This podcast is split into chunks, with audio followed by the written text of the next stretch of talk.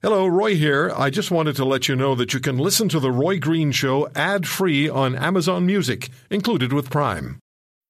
Sign up to The Economist for in depth curated expert analysis of world events and topics ranging from business and culture to science and technology.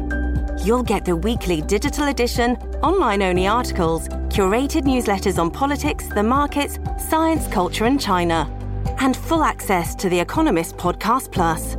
The Economist is independent journalism for independent thinking.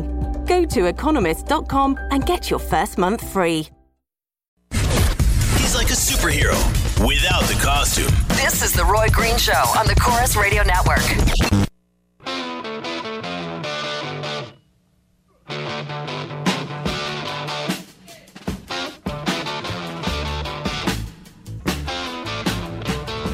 I was thinking, uh, I wanted to tell you this one other thing about those little pillows. Uh, so Sonny lies on them and sleeps on them and sleeps with them.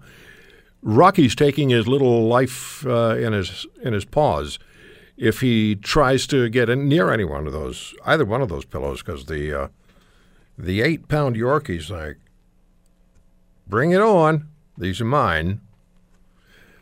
One other thing, if you're a caregiver, take care of yourself. Take care of yourself because it's it's it's draining, and you need to be there for the person you're taking care of. William in Calgary. Hi, William. Go ahead, please. Uh, How are you today, sir? Good, sir. How are you doing? I'm hanging in there. Um, hopefully, you can hear me over the truck noise. Yep, hear you fine. Um, uh, Mom was a survivor of, uh, of throat cancer, and uh, she had a driver, and uh, you had a caller on earlier who was a um, driver that drove around patients to their right, appointments and stuff. And right. He turned out to be a really great guy. His name is John Hearn. He's passed on since, you know, since about a couple of years now. And uh, but he used to tell me stories about some of the folks, you know, getting the good news and, of course, getting the bad news, and you know how they would uh, how they would talk, but always be upbeat. Yeah. You know, no matter what the news was, they always seemed to be, you know, looking towards the next day. You know it's so important to have somebody to talk to who can relate to what you're experiencing?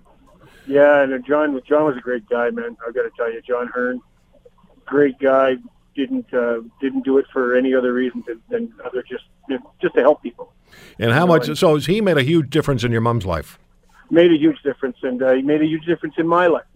Yeah. You know, just just because he was a veteran, um, served in two wars, you know, came back, always had great advice, and uh, and he helped me out a lot, and, uh, and I miss him a lot. And uh, I hear you. you know, it's cancer's. Uh, it's uh, you know as much as much money and time and effort from from the, the people that are trying to find a cure. You know, I don't know if they ever will, but hopefully. I think they will. Uh, William, thank you so much for sharing that story. There is something that's come out of uh, something I saw on TV here a couple of weeks ago. There was um, a man who I think he was in Tennessee, and his immune system cells had grown tired of battling cancer, and so what they did, they being the the oncology team, they took out um, fairly large, fairly significant amount of his blood and they shipped it out to uh, a lab in California where they actually trained his cells to re energize themselves and they trained them to do nothing other than attack cancer cells. So they didn't know how they, well this was going to work. Uh, fairly, fairly new, and uh, so they shipped it back to. I'm sure it was Tennessee, and they put the blood back into the uh, the patient, and he became quite ill. He be, uh, ran a high fever, and he was um, struggling. Uh, but it, they said it was all good because it proved that the, the, ca- the his cells had gone into overdrive, and they attacked the cancer, and they killed it.